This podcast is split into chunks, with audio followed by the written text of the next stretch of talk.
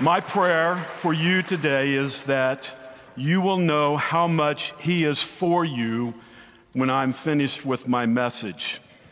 Now, when I was asked, uh, asked to share today, I was, I was told to, um,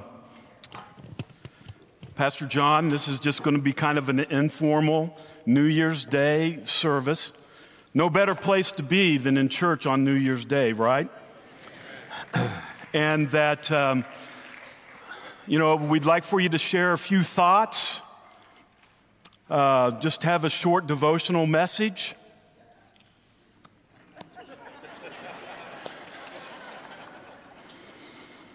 And remember, the kids will be uh, with us as well. So, um, are there any children this morning here? Any children? Can I hear you? All right, so uh, kids, since you are in big church, then you're going to have to act like big people. All right? And I know you get restless, and I know that you, you know, have to express yourself verbally. I understand that. So, what Pastor John likes is for every now and then, if you feel that you just need to express something, just say amen. Can you do that, kids? Everybody, let's just hear them. one, two, three. That'll work.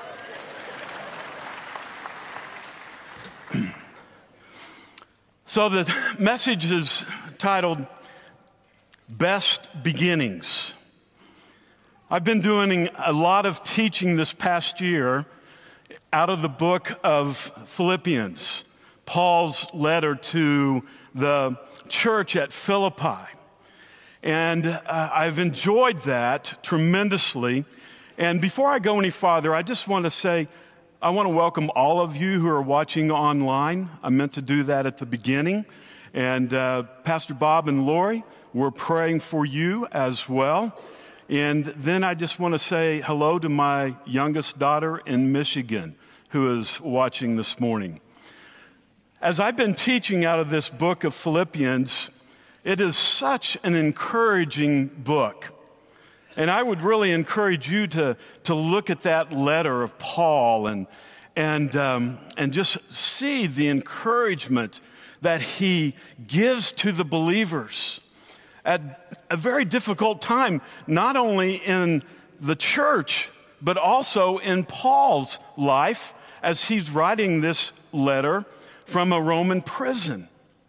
And so I wanted to just lift out a verse of scripture out of the first chapter that's been on my heart for the last several months. In fact, when I was asked to speak this morning, I knew exactly what verse I wanted to go to. And so I'm going to be reading out of Philippians chapter 1, beginning with verse 3. Paul writes this I thank my God every time I remember you. In all my prayers for all of you, I always pray with joy. Now, just take a moment and think about that word joy. Just look at that word joy. That is a key word all throughout this epistle, all throughout this letter. And he says, because of your partnership in the gospel from the first day until now, being confident of this, that he who began a good work in you will carry it on to completion until the day of Christ Jesus. What a powerful word that is. And I want to specifically look at verse 6. Again, it says, being confident of this, that he who began a good work in you will carry it on to completion until the day of Christ Jesus. I looked this verse up also in another translation the Passion Translation, and I liked how it read. And I'll share this with you. I pray with great faith for you because I am fully convinced that the one who began this glorious work in you will faithfully continue the process of maturing you and will put his finishing touches on uh, to it until the unveiling of our Lord Jesus Christ. I love how that is worded. So I'm going to just quickly lift out three phrases or three thoughts that I want to have you consider this morning. The first is the phrase good work. Good work. The work of God in your life is of His divine nature. The work of God in your life is of His divine nature. As you walk with the Lord, no matter what you are going through, and I know that all of us have been going through some challenging times, maybe even some what you would call devastating times. But they have been challenging times as I have uh, spoken to uh, uh, church folks and, and those that have called the church and, and, and just listen to their stories, listen to their burdens, listen to the needs that they have. I, I just, I just pray with them and just lift them to the Lord. And I know that no matter what we are going through, no matter what is going on in any of our lives, it is, listen, a good work. Can you say that with me? Good work. That's what Paul is wanting to help these believers to understand as they are going through their difficulties that God is doing a good work in their lives. And this is only because of one truth. Ready for it? God is good. Oh, come on. Kids, help me out. God is good. Amen. Amen. He is good. Again, I like how it's phrased in the Passion Translation the one who began a glorious, glorious work. This work that God is doing is able to bring glory to the one and only Son, Jesus Christ. It's to His glory that we live. It's to Him that we give our lives and submit ourselves to Him, realizing that we glorify Him through our lives and through those things that we are going through. There are a couple of Greek words used in the New Testament that are translated into the English language uh, that is just simply good. I wanted to share this with you because I find it fascinating. This particular Greek word is the one used most frequently in the New Testament, and it is the word agathos. And I wanted to share that with you because I just like saying agathos. Say it, agathos. Now, don't you feel better? It's good as I looked up this word and, and just to research the meaning of this word agathos, this word translated good, it is a definition is this the Christian life. I'll say that again. The Christian life, due to divine efficiency, due to divine efficiency. So, anytime this word is used in the New Testament, it is a reference to the work that is directly related or accredited to God. All right? Are you with me? It is used to uh, relate God in our lives. And that's why Paul uses the word that he is doing a good work in us. It's a divine work. And then also, it is good because it's worthwhile. It's what God wants us to know and to experience. It's worthwhile, whatever we go through. Listen to their, this statement of truth.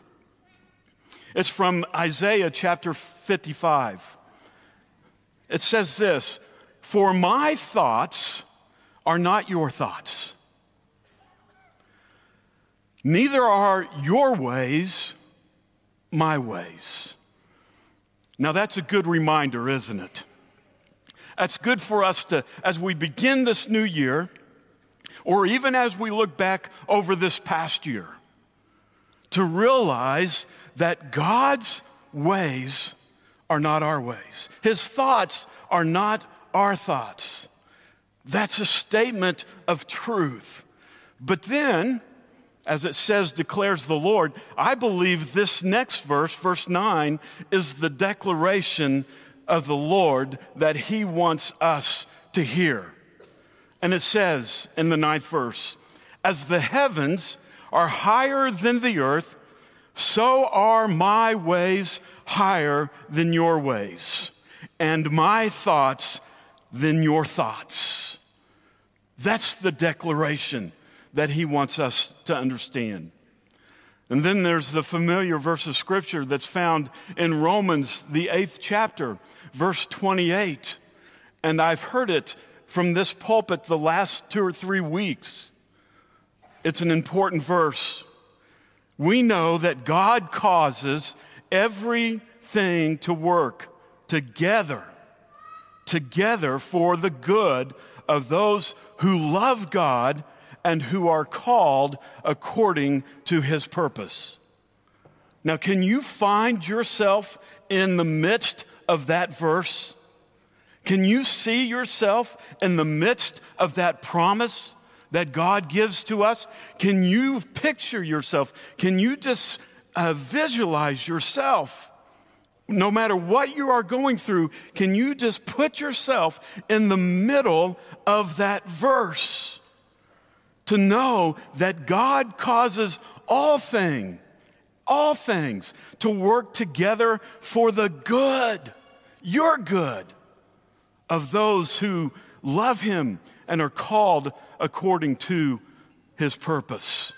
Just two words from that scripture that, that again, you need to understand, you need to, to highlight. First of all, again, the word good. The word good. And then at the end of the verse, verse 28 there, the word purpose. Listen, brothers and sisters, your life being lived out is not by accident, it is for a purpose. It's for a divine purpose. And that's what God is doing in our lives. God wants to accomplish in us good for His glory. However, listen to this statement. We can easily become guilty of subverting what God desires and how He chooses to do His good work in us. We are guilty, easily guilty, of subverting what God wants to do. I'm guilty of that. Anybody else? I've been guilty of subverting what God wants to do in my life that is good, that is best that He wants me to understand and wants me to know. Maybe not while I'm going through it, but there is going to be a time that I will realize that the good that God was doing was for his glory through my life. That leads me to the second phrase that I'd like to lift up faithfully continue. Faithfully continue. God will be faithful, but more importantly, He will enable you to be faithful. I thought I'd get at least one kid, amen. God will be faithful, and He will enable you to be faithful as well. Hebrews chapter 11 is, is known as the faith chapter of the Bible. And the first verse gives us the definition of faith the confidence of what we hope, the assurance of what we cannot see. I like how Eugene Peterson wrote in the message translation this way The fundamental fact of existence is that this trust in God, this faith, is the firm foundation under everything that makes life worth living. That's pretty clear. That's pretty understandable of what faith really is the firm foundation under everything that makes life worth living. In 2 Corinthians chapter 5 verse 7, Paul says this, we walk by faith, not by sight living our lives in a manner consistent with our confident belief of God's promises. Our confident belief of God's promises. Now, brothers and sisters, you may not be confident of what you are experiencing or what you have gone through or what life has thrown at you. But one thing for sure is that you can be confident in who God is and what He is doing in your life. He is faithful and He will work that faithfulness through us so that we may be able to be faithful as well. I pray that as you begin this new year that you will make just those two verses something that is a priority in your life, something that you can focus on, something that you can just memorize and have and give you strength as you begin.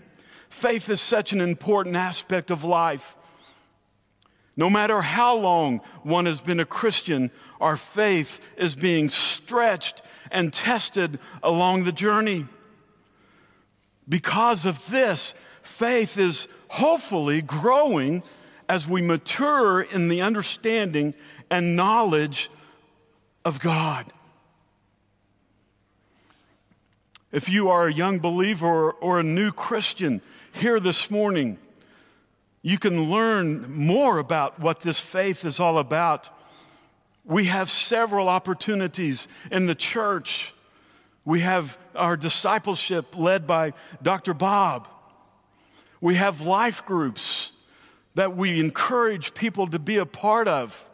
As you are learning what faith is all about and how God is faithful, this will help you to, to grow in your walk with Christ and in your life in Him. You'll become more aware and you will experience the incredible truth of God's faithfulness. God's faithfulness. One of the reasons I love um, hanging around our senior adults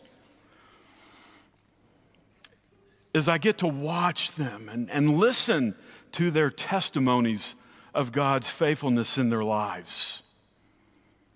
I love how they're able to trust God because they know that He has never failed them.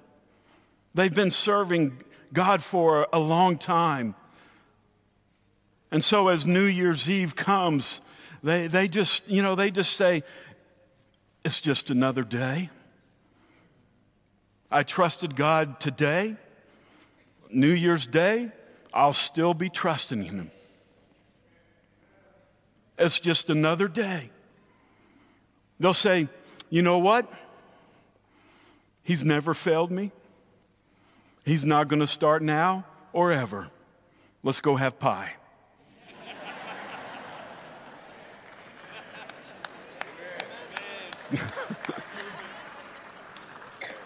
I don't know what that means that uh, you said amen to that. yes, I do. That doesn't mean that they don't go through difficulties. I see them face great challenges and the losses that they experience of a spouse or child or the struggles that they have with health issues. But they believe God is faithful and God will be with them. They are solid and they are grounded in the Lord. And young people, I would encourage you, I think I can boldly say this without any hesitation. Young people, you can go to any of our senior adults in this church and you can just ask them if you are needing prayer or needing help. You can just ask them, they would be glad to pray with you and glad to help you. I know that they will.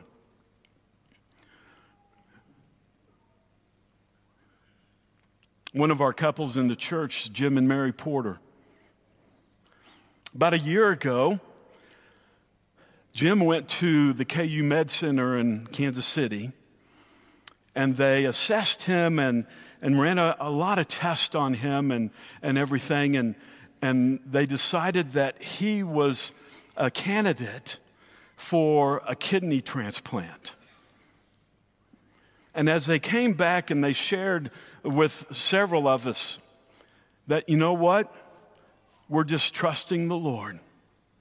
We're just going to put it in His hands. He's in control of this. And if He wants me to have a, a new kidney, He's going to, he's going to make it happen. 1.30 Friday morning, this, this past Friday morning, they get a call from Kansas City, the KU Med Center, and said, Jim, we think we have a kidney for you. It matches you. It, it, it is, is 99% a match for you. And we just want you to, to be ready that if we call you, we're going to have to look at it and test it and, and make sure that it's good and everything. But we want you to be ready to drive to Kansas City at any time today. So later on that afternoon, 5, 6 o'clock that afternoon, evening, they got a call from KU Med Center. It said, Jim, we need you to come to Kansas City. We're going to put a kidney, make a kidney transplant tomorrow morning. When you get here, when you get here, check into the hospital, and then we'll do the surgery on Saturday morning. Mary called and, and said they've taken him to surgery. A few hours later, she texted me and said, Jim's out of surgery, everything's gone well, and we're just praising the Lord.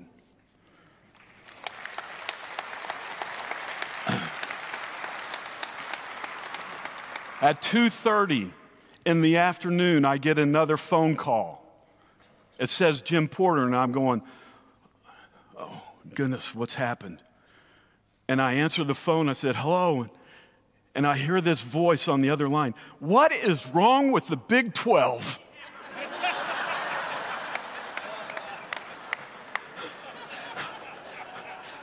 Jim, what are you doing on the phone? Oh, wow. And he was just thanking the Lord. He was just praising the Lord. He says, I'm doing great. I'm doing wonderful. I'm just watching football. And I said, Well, Jim, I, am sorry about the Big 12. I don't think it's looking too promising for TCU, but we'll find out. And then TCU pulls up the upset. but all along through this journey, almost a year long journey, it has always been in God's hands. And they have trusted Him. And I know that no matter what happens in the days, weeks, and months ahead, that they will still trust in the Lord because He is faithful. The last thing that I want to share this morning is this confident consummation. Our assurance that trans- transcends hope is our maturing until its full and finished completion. As the Apostle Paul says, we will stand perfect at the unveiling of the Lord Jesus Christ. Do you know what that word perfect means? Complete. It means whole.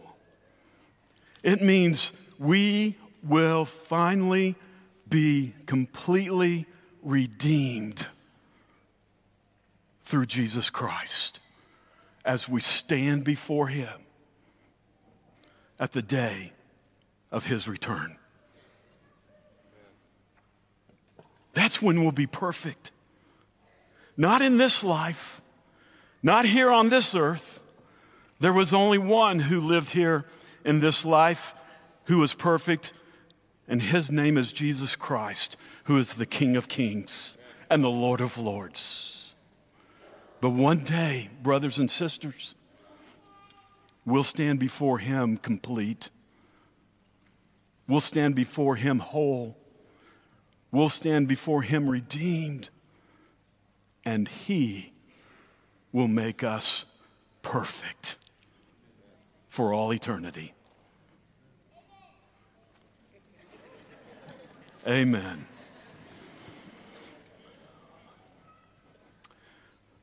One of the great theologians in the last hundred years, Adam Clarke, said this There shall be nothing lacking on God's part to support you and to make you wise, holy, and happy, and bring you at last to his kingdom and his glory.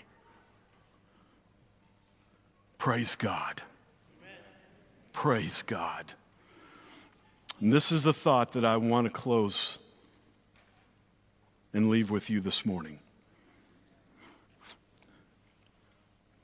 Best beginnings are realized as we acknowledge the good work of Christ, of God. Trusting and believing in His faithful promises as we look forward today, Lord willing, tomorrow, the next day, each and every day throughout this coming year, as we look forward to finally the day when we look upon His face and we behold his glory. Let's stand.